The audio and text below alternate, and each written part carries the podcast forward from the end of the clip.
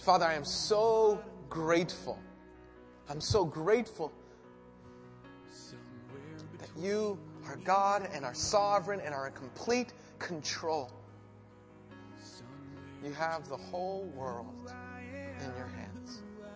And so, Lord, I know that there are relationships here that are recognizing their need for you. And Lord, I just pray that you touch their lives, move in their relationships, draw them closer to yourself. Lord, I, I know that there are also families here who have just recognized their desperate need of you. Lord, so I, I pray that you touch their heart, move in their lives. Lord, I ask that you would illuminate the scripture into our hearts, that we would see you as big as you are, that we would love you like you love you. We would glorify you like you glorify you. That we would recognize that the purpose of our lives is to bring you glory. And that for our joy. So, Lord, I pray that you would move in this place. Touch every moment, every heart, every family, every child, every circumstance, every issue represented here. That you would move in such a way that we would not be able to deny the power of the living God. That it would be like pancreatic cancer being shriveled up to nothing. That it would be miraculous. And we would have no other recourse but to give you great praise and glory.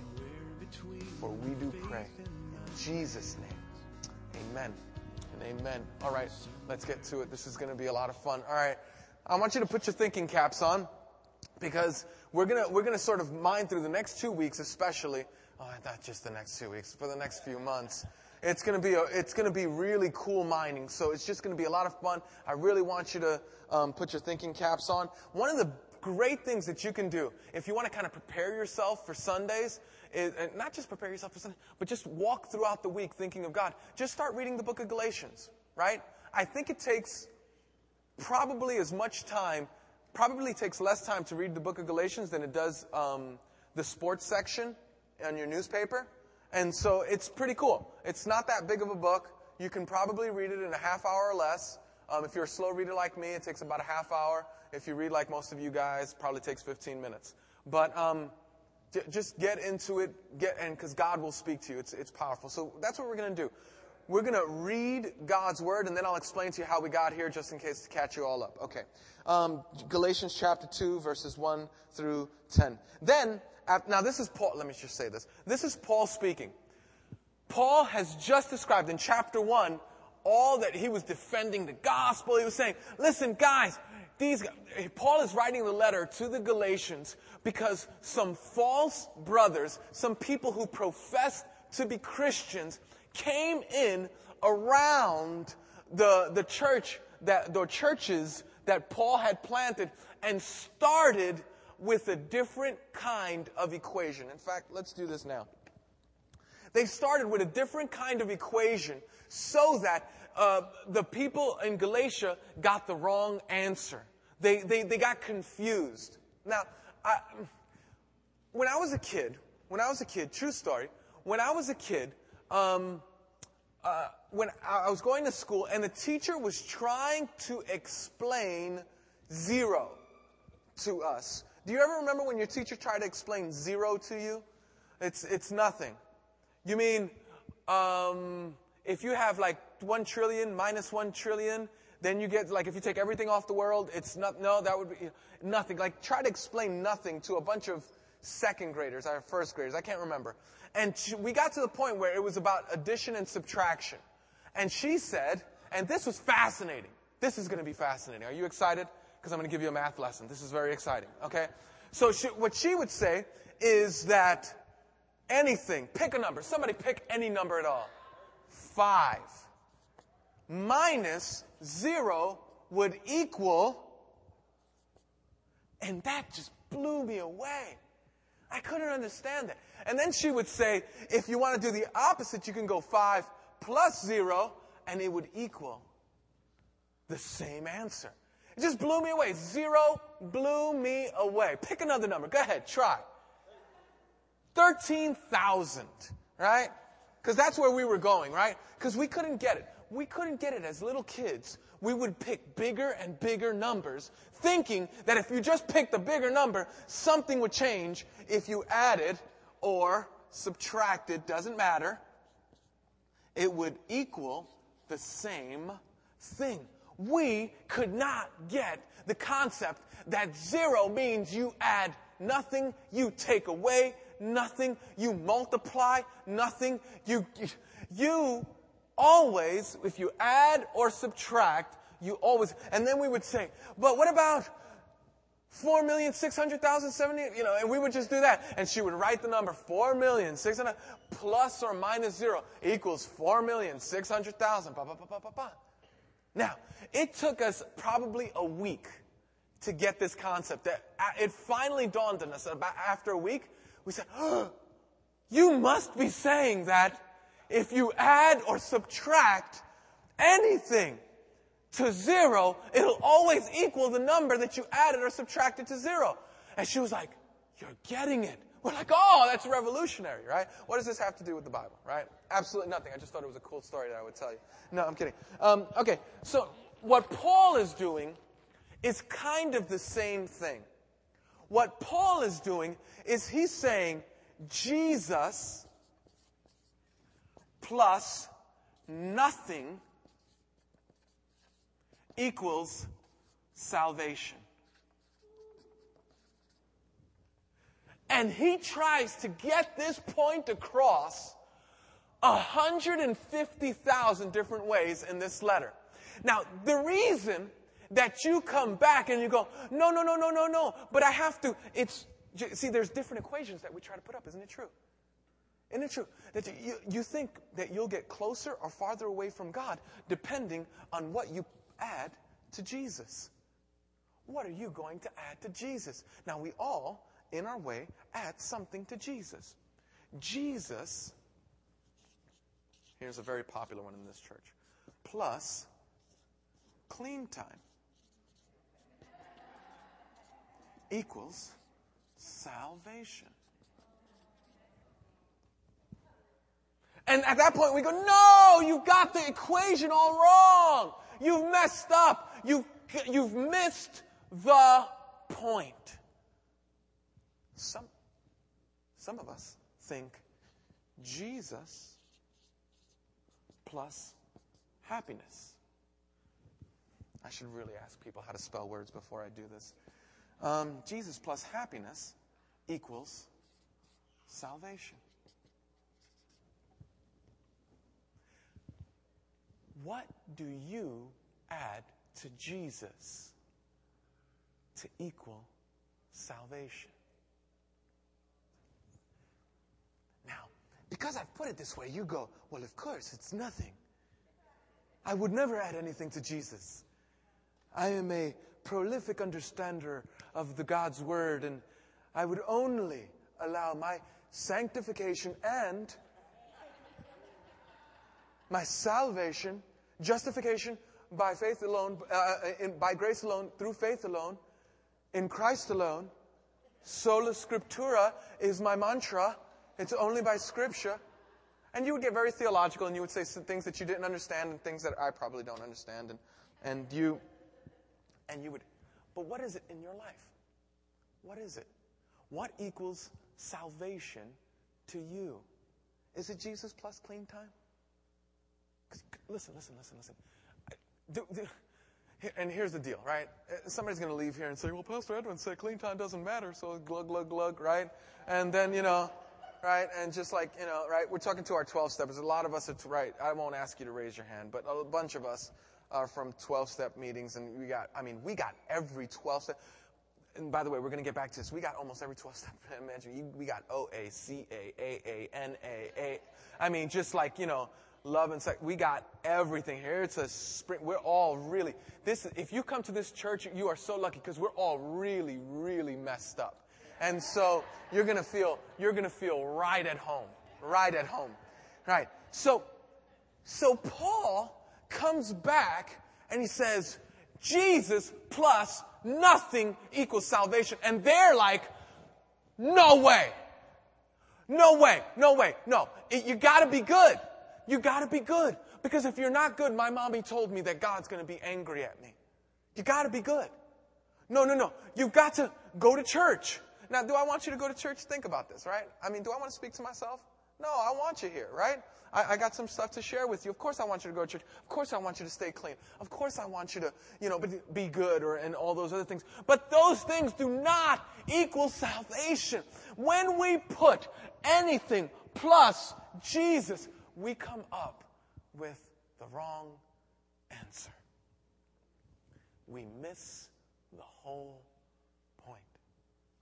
Now, how do you know that you are in this sort of category and not in this one? How do you know that? How do you know that? Here's how you know. If you blow it, and I'm talking about like if you've given your heart to Jesus. Now, if you don't know Jesus, you're in a world of mess. So just give your heart to Jesus. I don't even know how to shoot that any straighter. Like you're just, like even if you don't recognize that your life's a mess, let me just say that you need Jesus.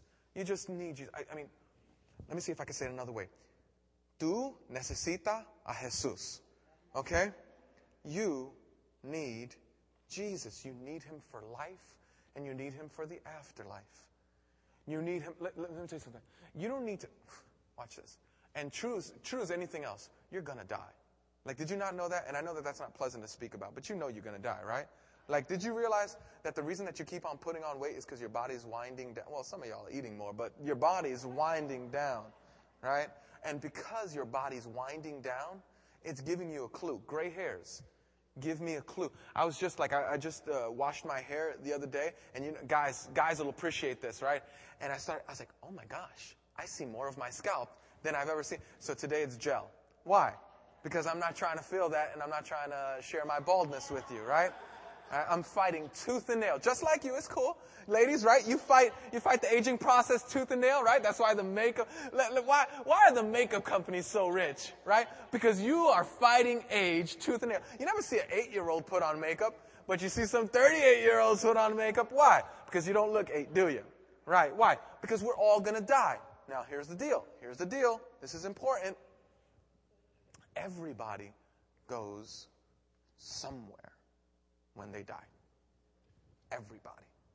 And you just get a little bit more. A little bit more of what you wanted here on earth. If you wanted God, if you wanted to be your own God and you wanted to make your own decisions and you wanted to, then you just get a little bit more of that in the in eternity. And you get it for forever.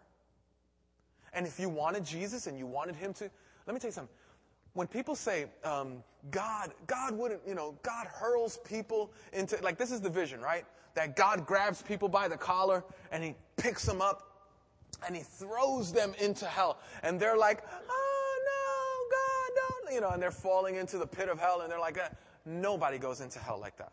Nobody does. Nobody. Watch this. Heaven is being under the authority of God forever. If you belong to Christ, that's the most exciting thing you've ever heard. You mean God perfectly gives me His, and I perfectly live it out, and the joy and the beauty and the peace and the, I get to experience that in increasing volumes for eternity. You go, yes. You know who goes to hell? People who don't want to be under the authority of God. And you go, and they go to hell, and they stay in hell, never wanting to change their mind. Never. And so there's this idea that we are, you need Jesus.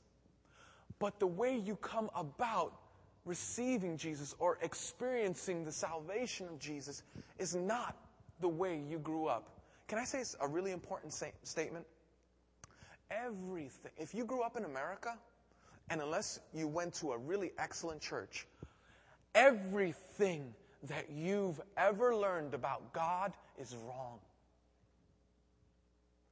Everything.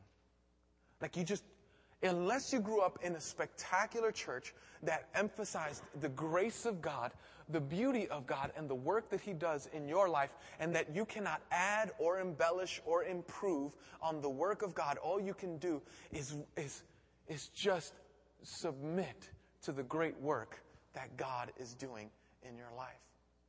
Listen to me. Everything that you learned about God is wrong. But God isn't, you know, God wouldn't judge me. Eh, you're wrong. But, but God, you know, God wouldn't, you know, listen, everything you learned about God, wrong. And with that kind of introduction, let's look at what the text says. So, what the point is, and the point for today's talk, watch this, is Jesus plus nothing equals salvation. And I'm going to try to get under the radar of your critical thinking, under the radar of your defense mechanisms, under the radar of your, of your sort of walls and blocks, and try to land this truth in the center of your heart. But I'll be honest with you, I've already, I've already understood in my heart that it'll take me years. You'll have to hear this. It'll be like the school situation. You'll have to go through like a process where it's days and days and days, and in some cases it's years because it's so deeply ingrained in you that this to this message to come through. So, Jesus plus sal- nothing equals salvation. Now, Paul comes into a situation where guys want to say Jesus plus their religious culture and tradition, namely keeping the law and circumcision. Every guy say ouch. Yeah, amen. Yeah, it's it's like you know, we're aren't you glad? Aren't you glad we you know Paul won the fight, right? Because then you know, okay, let's not go there. So um, Paul, as having a moment where he's defending the gospel, the pure that it's Jesus plus nothing. And so he's giving examples to these Galatians that he's writing to. So this is Paul speaking. And if you want to find out all the things that he said, he said it in chapter 1. This is just an extension of what he was saying in chapter 1. Then, after 14 years, I went up again to Jerusalem with Barnabas, taking Titus along with me. Paul is eager to explain to these Galatians, uh, the, these uh, men and women from Galatia, he's eager to explain, no, no, no, no, these other guys, because watch what's happening in the churches of Galatia. Remember, Paul is writing this, the book is called Galatians because Paul is writing to people from Galatia, right? And they're saying this. No, no, no. You have to add. Yes, yes. Jesus died on the cross for you. Yes, yes. Jesus uh, uh, uh, saves you from your sin and saves you from death and hell. Yes, yes. Jesus does that. But now that you're saved by Jesus, now you've got to perform. Now you've got to put on a show for God. Now you've got to come through. Now you've got to be, you got to, you know, double dutch it. You know, ready to come in? Ready to come in? Okay, I'm ready. Right? Like now you've got to work it. Now you've got to do it. Now, now you, now you have to be good if you want to keep this salvation. Now you got to work the steps. Now you got to have, listen, now you got to have, this is the most popular one in America. Now, not only Jesus, but you got to have faith in faith. Right? It's, it's what everybody, you know, if you just believed, if you just, listen to me. Now, now you got to add something. That's what these false guys are saying. And Paul is arguing against it to these Galatians. And here's what he's saying. Then after 14 years, now remember, so he's telling these people, because I don't want to, I don't want you to go back to that. I don't want you, it's not good news. Listen, if all it is is that you have to, if, if all Christianity is, is that you have to do better in order to please God, just be a Muslim. Please. Like there's a mosque down the block. If, if, if all it was was you just getting peace in your life, please go down the block to Hare Krishna. There's a there's a, like a center of Hare Krishna in the East Coast. It's just a block down. Enjoy. But there's more at stake here.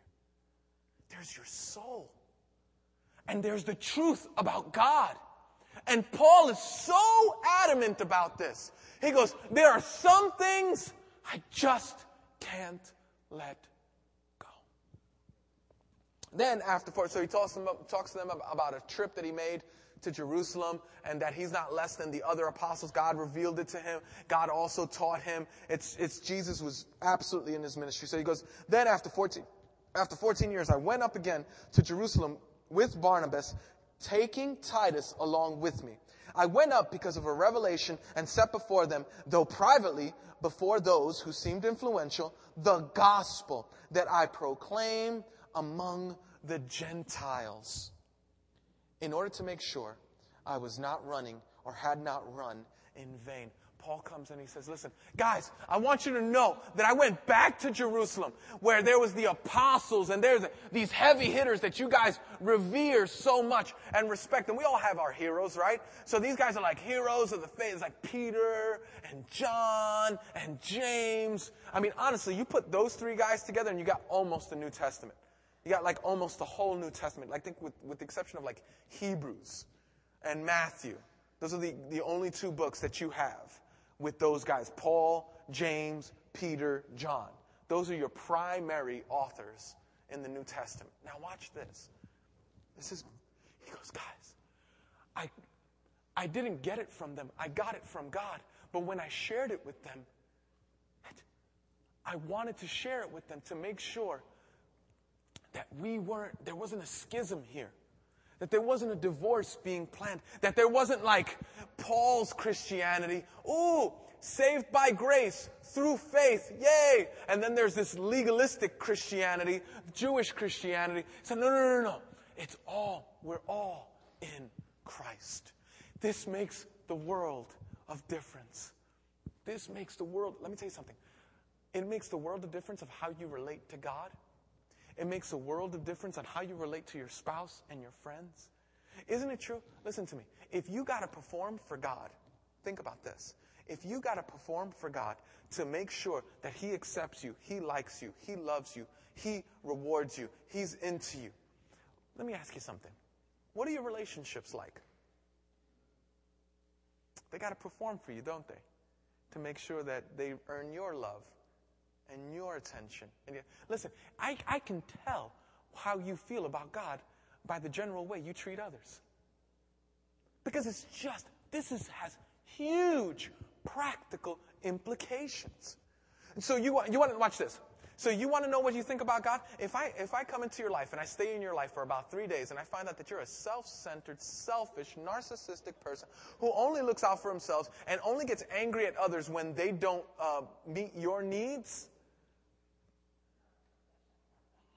I just discovered about something about you and your relationship with God. That you are a self-centered, selfish person who only likes God when He's hooking you up. When He's got you, when He's got, when He puts the money under the table and He says, don't worry about it, nobody's looking. When He, when He, after you've blown, right, you know, right?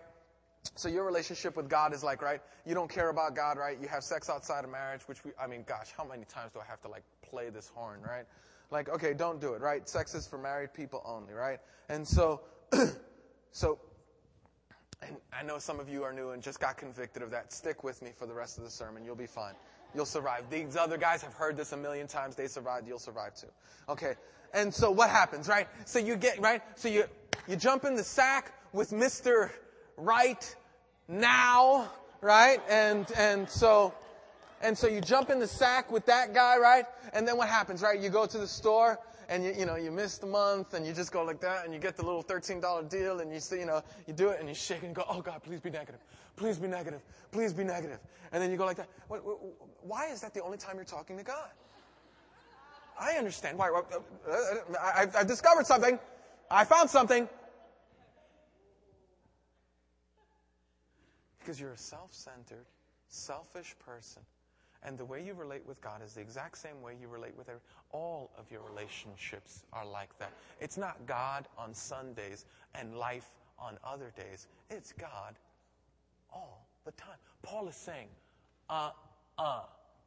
I went to the head honchos, the big dogs, the apostles, and I'm one of them because Jesus met me and he spoke to me. And they're no better than me, and I'm no better than them, as we're going to see in just a couple of seconds. But even Titus, who was with me, was not forced to be circumcised, though he was a Greek. Now watch this. This is very important. Paul brought Titus up as a case in point. So Paul goes to this, like, you know, this meeting with all these, like, real, you know, guys who are going to project the trajectory of Christianity for the, like, Holy Spirit is going to use it in a huge way. Paul, Paul meets with these guys and he brings exhibit A. Titus. Now you got to understand, if you read history, not the Bible, well, you, you understand that uh, Titus had a leadership role in the Bible, but if you read history, because these are real people, did you know that? That you can find them in actual history books. Titus was like, I think, one of the first bishops of a place I can't remember right now. But he was like, you know, he was like a big deal pastor, like, you know, and so they, he loved Jesus. So Paul goes, and he goes, are you trying to say Titus isn't saved unless he gets his stuff cut off? Are you trying to say, which is pretty much where it's coming down to. I hope you understand this, right? Like we're not missing anything, right? Are you trying to say Titus is it? and now watch this. It's, are you trying to say that it's Jesus plus my culture equals salvation? Is that what you're saying? Are, are, are you, is that what we're, is that where we're going here? That it's Jesus plus being a Jew? Jesus plus the culture we grew up in? Jesus, plus, is that, is that really what we're saying here? Titus did not feel obligated. And this, this word right here uh, is just perfect for it, actually. Some translations, uh, in your translations, put compelled. Titus was not forced to be circumcised. In other words, Titus didn't have to submit to these rules, to these Jesus plus. Titus didn't have to do that. He's giving an example to the Galatian Christians. He's going to look at Titus. We all respect Titus. We all love Titus. Well, it's, it's just Jesus. It's just Jesus. That's why, listen, that's why they call it the gospel. You know what gospel means? Good news.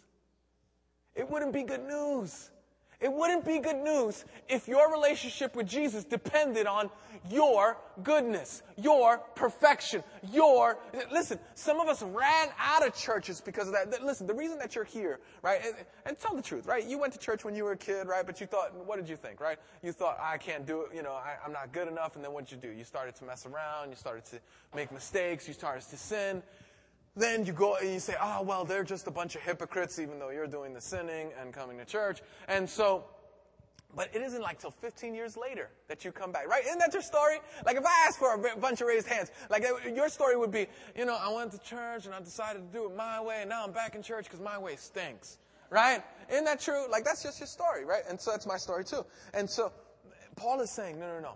I don't want you, because it's not good news if we go back to that.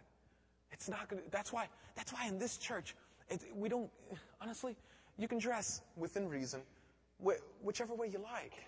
Like, you know, I, I, I do my best not to wear suits, right? I do my best not to, you know, why? Because when you come in here, it's not Jesus plus the way you dress. Isn't that, isn't that silly? Jesus plus the kind of hat you have on. Jesus, that's a culture that you grew up in. If like you grew up in the big hat culture, right? that every, like you can tell, I ain't gonna do it. I'm not gonna do it. I wanna do it, but I'm not gonna do it. But it is, it's a culture issue. It's a culture issue.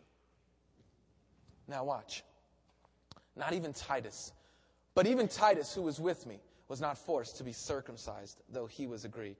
Yet because of false brothers secretly brought in, who slipped in to spy out our freedom that we have in Christ Jesus so that they might bring us into, what's that word?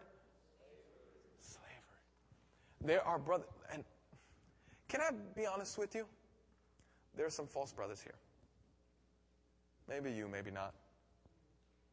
And your agenda is where you grew up in, right? You grew up as a Jehovah Witness, so you bring all that nonsense with you. You grew up as a Mormon and you bring all that nonsense with you. You grew up as a Catholic and you bring all that nonsense with you. You grew up as a Baptist and you bring up all that nonsense with you.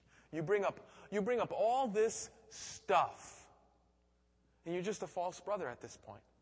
Doesn't mean that you can't come to Christ right now. Listen, some of you people have to repent of your religiosity. It just, that being good makes you a Christian, that your tradition makes you a Christian, that, you know, you should have said, you can't, I, I could tell you stories of why people have left this church. Are you saying that we're not going to sing at the beginning? Well, that's just unbiblical. You're kidding me. You're kidding me. It, it, true story. Like, I wish it was just like a joke. I mean, it's a joke because it's stupid, but like, are you saying that we're not reading out of the King James only? I'm out of here. You're kidding. Don't let the door hit. You know, just like, are you mad? Have you lost your mind? Like, have we reduced it down to these things? There's no freedom in that. Brothers and sisters, there's no freedom in that. And if you're in that, there's good news for you. Here's the good news. The good news is that Jesus can even save a religious person.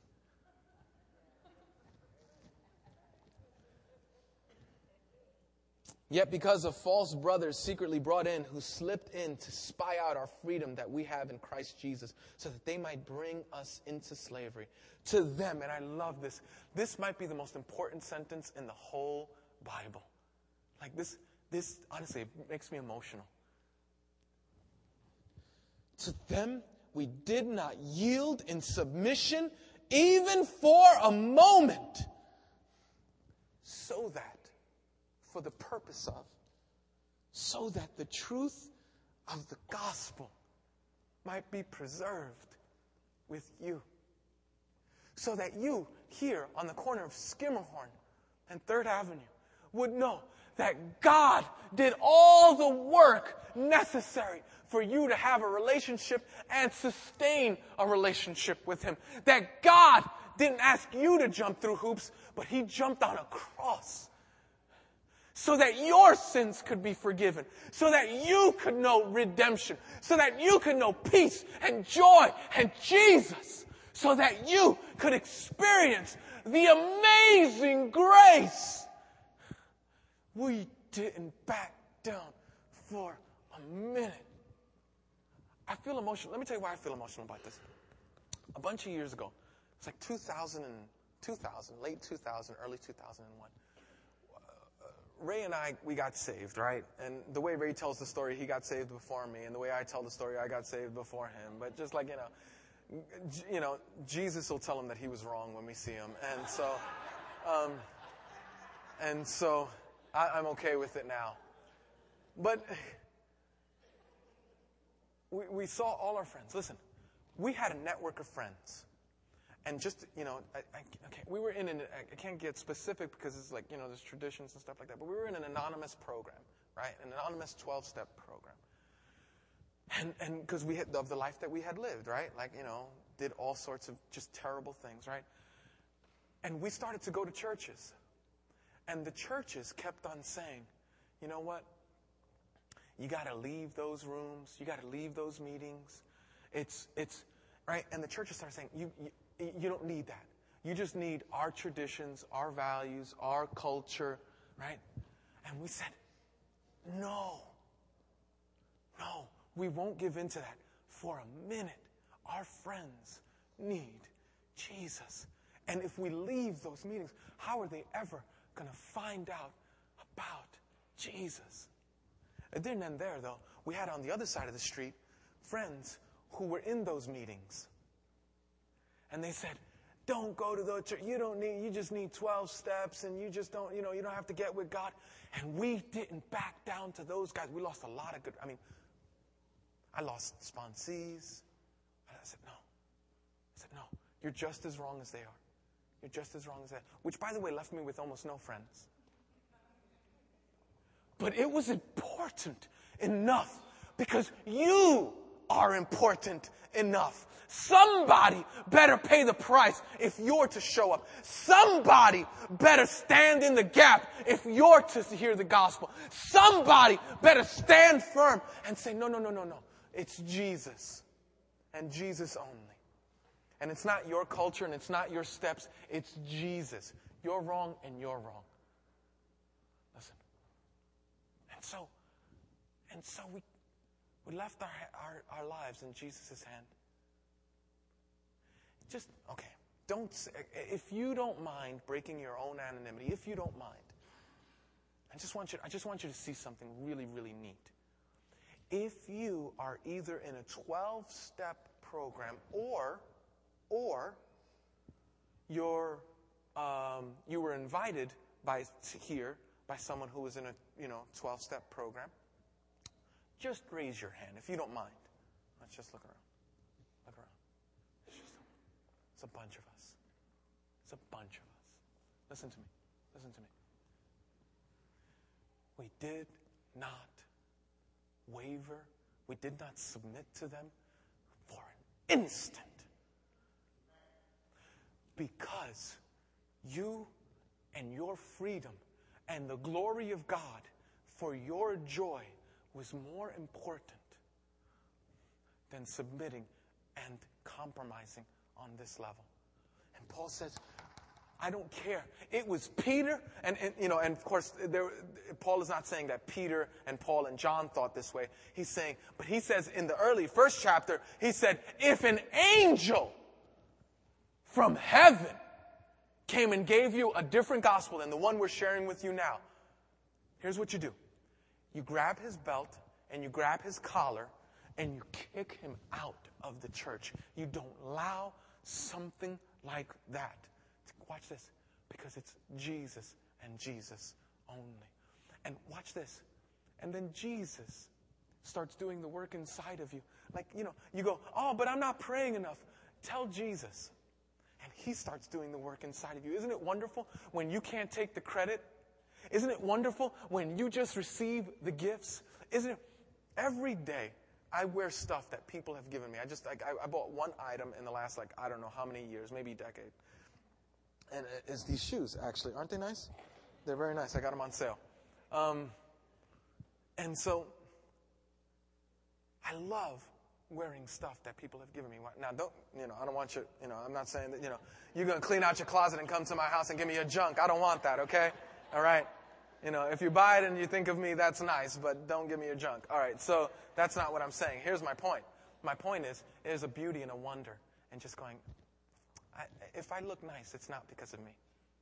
It's because someone loved me enough to give me a gift. Listen to me. If I'm free, it's not because of me. It's because Jesus freed me. And so, as I pursue Jesus with all of my heart and submit to Him, and He leads me in this direction, and I actually take it. And He leads me in this direction, and I actually take it. Like, not He leads me in this direction, and then I go this direction, I go, Where's my freedom? Duh, you put yourself in bondage. That's why Jesus was leading you this way. And as I continue to live life in that way, I start experiencing a joy, a peace, and a freedom that I've never known. You know what it's called? The gospel. And it's salvation. It's Jesus plus nothing. We didn't submit. Paul would not back down for a second because you're too important. Verse 6. And from those. Hmm, hmm, you need to stand up. Person sitting in your seat, needs to stand up and stop compromising in the gospel. That You need to give yourself away to Jesus. You need to give yourself away to Jesus. You need to just simply, and again, it's not, you need to go to Jesus and say, Jesus, I don't want to give myself away to you. I'd rather do my will and do my things. And you can pray, Jesus, would you help me? Would you do that for me? Would you change me? Would you change my desire? I, I have a desire for lust. Lord, would you give me a longing for you? I have a desire for uh, uh, selfish acts. Lord, would you give me a long? The girls are going to come up and they're going to sing this one song, right? And the song goes on and says, I give myself away. I give myself away to you. If I could rewrite the song, I would say, Jesus gives me the grace to give myself away to him. But that wouldn't sound as cool as this is going to sound. And I just want you to listen to me. I want you to just go, you know what, God? I need to stand in the gap. I need to not give in for a minute because there are brothers and sisters and cousins and aunts and uncles and people that need to hear of the gospel. We're going to stand up. And you know what we're going to do? We're going to sing. I'm going to come back and finish um, this text We're going to sing with our hearts given to the Lord, saying, God, you change me. You transform me. You help my heart to yield to you. Because I can't do this on my own. I can't give myself away unless you give me the grace to do it. I want you to just sing that out to Jesus and say, you know what? My life isn't my own. I belong to you. I, because of the grace you've given me, the strength you've given me, the ability you've given me to do this, I'm going to give myself away. We, ex- it was, wasn't it? I love that. I love that. Praise God. I agree, and we all do with you. Um, amen. Amen. Amen. Listen, listen. Jesus plus nothing equals salvation. You don't have to be a better spouse. Listen what this means. You don't have to be a better spouse to come to Jesus. That's listen. If you're a bad spouse, you can go, Jesus, I bring nothing. Would you make me a better spouse? You see? And then you can't take credit. And then with that kind of gospel, you can't look down on people. You can't look at people, well, look at the, way they treat their, if it wasn't for the grace of God, I'd be treating my spouse the same way. It, with a gospel like this, listen how important this is. It, Jesus, I need to make more money, and that will give me more salvation. No, listen, listen. Jesus, I need more money to provide for my family, to give away to the poor, to, to see your kingdom go forward. Jesus, since I added nothing to my salvation, I can add nothing to my finance. Would you make that happen for me? Do you see? Do you see? Jesus, I'm a bad parent. I know I'm going to be a good parent before I give my heart to Jesus. I wonder if you're getting the point. Jesus, I'm a bad parent. So since I added nothing to my salvation, I can add nothing to my parenthood. Would you make me a better parent? Jesus, I'm promiscuous. I sleep with anybody who tells me I'm attractive. Would you please? I want to live for you. Jesus, since I added nothing to my salvation, I can add nothing to my purity. Would you give me a chastity that I could live with and a joy in that chastity? Because I added nothing to my salvation. I can add nothing to my sanctification. Jesus, would you do it? And then one day, after all the work that you do, I'll be able to sing with a little preface. I'll be able to, because you did this work in me, I can give myself away. Because you did this work in me, I can give myself so that why? So that you can use even me.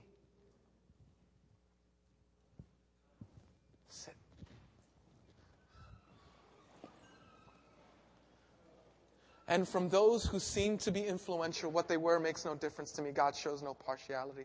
Those, I say, who seemed influential added nothing to me.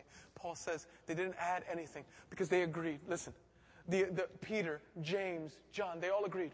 It's nothing. It's Jesus plus nothing. It's not Jesus plus the way you dress, not Jesus plus your purity. Oh, you know what? I'm going to go to church. I'll go to church when, when, you know what? I'm just so messed up. I'm going to go to church when I get my act together. No! You've missed the point. It's Jesus, not Jesus plus getting your act together. Uh, but you know what? I'm, I, I curse too much. I shoot up heroin, then nod out in church because it's Jesus. You can't fix yourself. That's the point. If you could, Jesus wouldn't have had to die. And that's the good news. The good news is you're a mess. God is great, and He saves you from your mess. Jesus plus nothing. They added nothing. When they saw that I had been entrusted with the gospel. Uh, I'm sorry. They added nothing to me. On, on the contrary, verse 7, on the contrary, when they saw that I had been entrusted with the gospel to the uncircumcised, that's the non-Jewish people, the people outside of their culture that they were fighting um, uh, against. Just as Peter, um, uh, On the contrary, when they saw that I had been entrusted with the gospel to the uncircumcised, just as Peter had been entrusted with the gospel to the circumcised, for he who worked through Peter for his apostolic ministry to the circumcised worked also through me for mine to the Gentiles. It's the same God. It's the same God. It's the same message. It's to the Jew. Listen to me. To the Jews, it was given in their the way that they could culturally receive it. To the Gentiles, it was given in the way. Now, watch this. So, what did we do? We, we, we started a church for people in recovery, and their friends and their families. And so, we, we started this church, and we just, you know what? It's to, and if I let me tell you something. If I was in, an, in uh, the church that I was, I was in a church just a couple of weeks ago when Gus was praying. I was in a church, and uh, across, uh, the, I don't even know what you call it. You can't call it a street. Across the road, across the road, they had a soybean farm. If I was pastoring in a soybean farm, many of the jokes that I say here, I would not say there, right? Because they're a different kind of people, right? And I'm so, I'm just like, you know, I, am thinking that the, the, the whole, you know, cut your thing off joke wouldn't go so well over there, right? Like, you know, I just, I, I, I don't know. Maybe not so good, right? Why? Because the message you share with people in a way that they can receive it, but you never change the gospel. You never change the gospel. Listen, if you're speaking to somebody about Jesus and they can only speak Spanish, do me a favor, speak Spanish. But don't change the gospel. If you're speaking to someone who speaks Chinese and you're trying to share with them the gospel, do me a favor, speak Chinese, but please don't change the gospel. If you're speaking to people in recovery and their friends and their families and they know nothing but codependency and brokenness and addiction, and do me a favor, speak their language, but don't change the gospel. Jesus plus nothing. They added nothing. They added nothing. Verse 8. For he who, uh, verse 9. And when James and Cephas, that's Peter, and John, who seemed to be pillars, perceived the grace that was given to me, they gave me the right hand of fellowship to Barnabas and me that we should go to the Gentiles and they to the circumcised. And I love this. I just love this last sentence. Honestly, I wish we had a couple of weeks to just do this one sentence. Watch, listen. Only they asked us to remember the poor, the very thing I was eager to do. If you're here, now, I just want to let you know, just so you can know where I come from. Some of you are new, right? Um, as I was pastoring this church this year, I just stopped being homeless. This year. Like I was homeless for two years. Okay? So uh, I'm saying that because what I'm about to say, right? I'm not trying to take your money. The shoes got on sale. The vest was given to me. Shirt, I don't know where I got it from, but thank you if you gave it to me. Um, listen to me. Listen to me. If you live in America, if you live in America and you live in Brooklyn, and you live in the poorest part of America and the poorest part of Brooklyn, you are still in the top six richest people in the world. You're still, no, no, no, no. I'm real poor. I don't know how I'm going to make ends meet. Listen, if you got indoor plumbing, you beat 90% of the world. If you've used a phone in the last week, you've beat over 90% of the world. If you've ever slept on a bed or something close to a mattress, you beat over over 90% of the world has never slept on a mattress, has ever used a phone, and has indoor plumbing. Doesn't exist. Like you think, like you know, I joke around with people and I say I grew up poor. I, I grew up po, right? I tell people I grew up po. We were so po we couldn't afford the R, right? And that, that I tell people that's how poor we were. We were po right? Didn't have a TV, didn't have a telephone, didn't have, you know, the, the rent, I don't know how that got paid, you know, and just, you know, we, we had nothing. We had nothing, right? Still, top six richest people in the world. Since Jesus so freely gave to us, we're to give ourselves away. We're to look for the poor. Look for people who are poor and love them and serve them. And you can't do that because we're self centered, selfish people who only want what they're looking for. But when you start, when you start internalizing Jesus plus nothing equals salvation, you never look at a, a, a, homeless person and say, well, they shouldn't have been smoking crack, or well, they shouldn't have made that decision, or well, they shouldn't have done that. You don't do that. You know what you do? You go like this. You go, I am going to, you don't, and, and I'll be honest with you, I don't give money to um, homeless specifically. I think that in many ways that's like irresponsible. Um, but I, you know what we did in this church? We couldn't stand it that we had poor and homeless people around here. So you know what we do? Every other Thursday, because that's all we can afford. We do. I can't. We can't do it every day. And you know that's the thing. Well, I can't feed everybody. I can't help everybody. I can't give. Listen, what can you do? What can you do? Well, we couldn't do it every day. We could do. We used to do it just once a month on Thursdays, and now it's once every other month. And you know what we do? We invite the homeless and the poor. And we don't, listen, we don't call them, we don't call it a soup kitchen. It's not a soup kitchen. It's our restaurant. And our prices are just happen to be better than everybody else's, right? And we don't, listen, we don't cook bologna sandwiches. Honestly, we got like a French gourmet restaurant going on down there, and a little Puerto Rican thrown in in there. And it's like, you know, we get ready. Like, what was the, what was, what did you guys cook, uh, Pedro? The Italians are here too, right now. Now, um, Pedro, would you just stand up as a representative of that ministry? See this handsome Puerto Rican dude? This is the handsome Puerto Rican dude who gets, yeah, amen, right? Now watch this. Now watch. Right, and that's his wife. Now watch this. Now watch it. What did you cook last time? Chicken soup?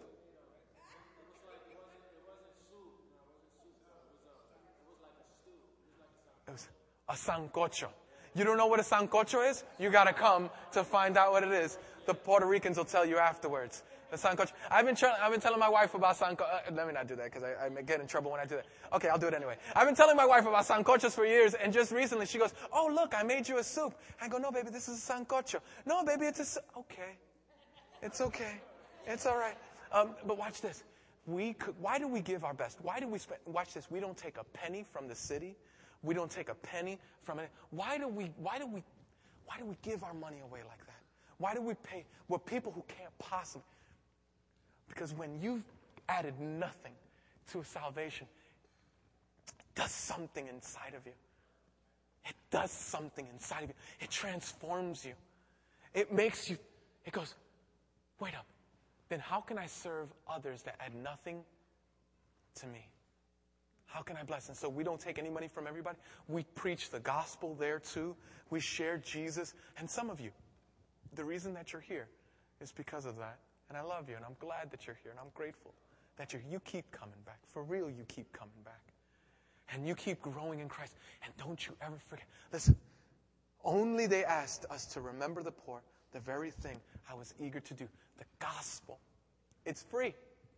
And it makes you look like Jesus. And it makes you look like Jesus. So it's not Jesus, Jesus plus getting my act together or Jesus plus, no, no, no. But because, listen, this is, this is the good news about this. Because you're a real mess, and that's, let me tell you something, when you admit that to God, it's like, it's like when, um, you know, my kids, right, you know, they'll, they'll run around and they'll have paint in their hands or something, and they'll, you know, be playing in ways that they shouldn't be playing, and then the paint spill like this unmovable paint spills on the floor, like like the kind that you can't come up right off the floor, and it's it's on the carpet, and you'll never get this off, right? And they go like this, Bobby, I think I did something bad, you know. You think?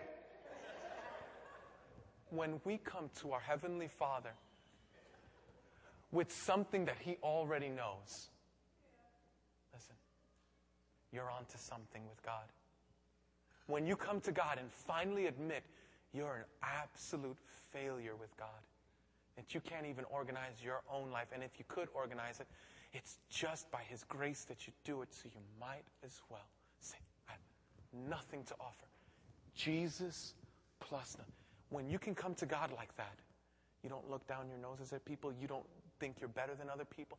You don't, you don't act like a hypocrite. You, when other people say, but that guy's a Muslim and you're a Christian and, and he's a better father than you are, they say that to me. I go, of course he is. In a sense, in a sense, being a Christian admits that I'm a worse father and a worse husband and a worse, because I don't come to Christ because I'm better. I come to Christ because I have nothing. And He grows me. And I pray you hear that. And from the bottom of my soul, I pray you hear that. I want that so bad for you. I want you to experience the freedom of that so bad. That Jesus, without your permission, died on the cross for you. And Jesus, while you were running from him, sacrificed himself for you. That Jesus gave it all so that you could come with nothing. That's my prayer, that you would receive that.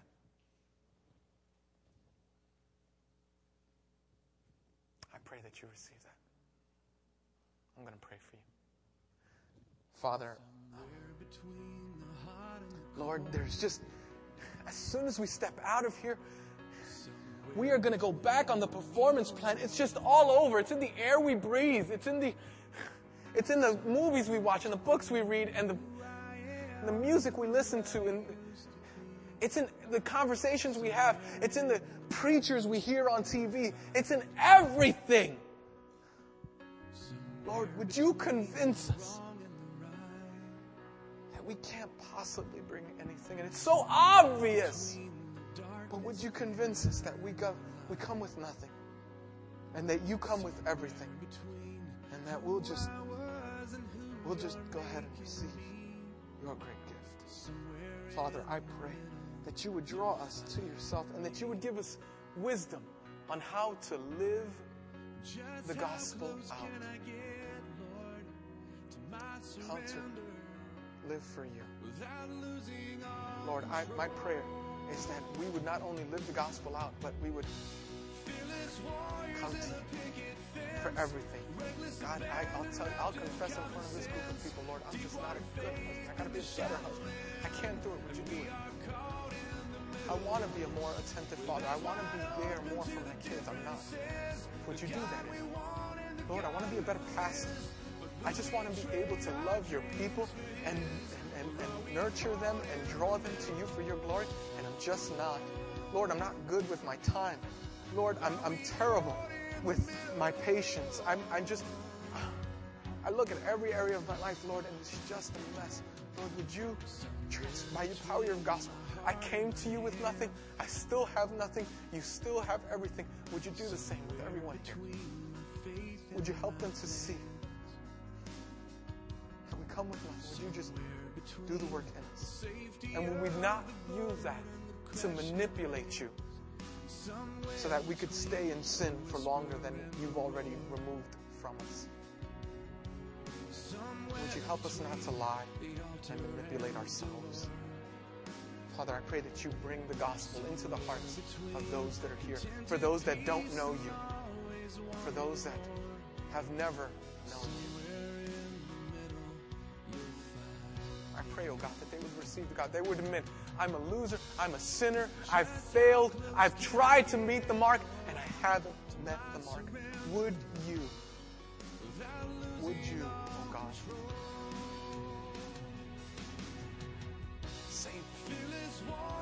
Would you make your salvation known rather?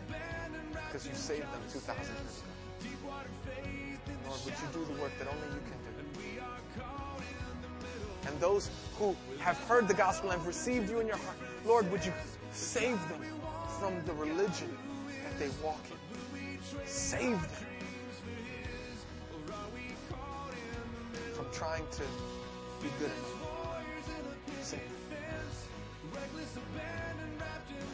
Help us to walk in hope by your grace and your power. For we pray. Jesus.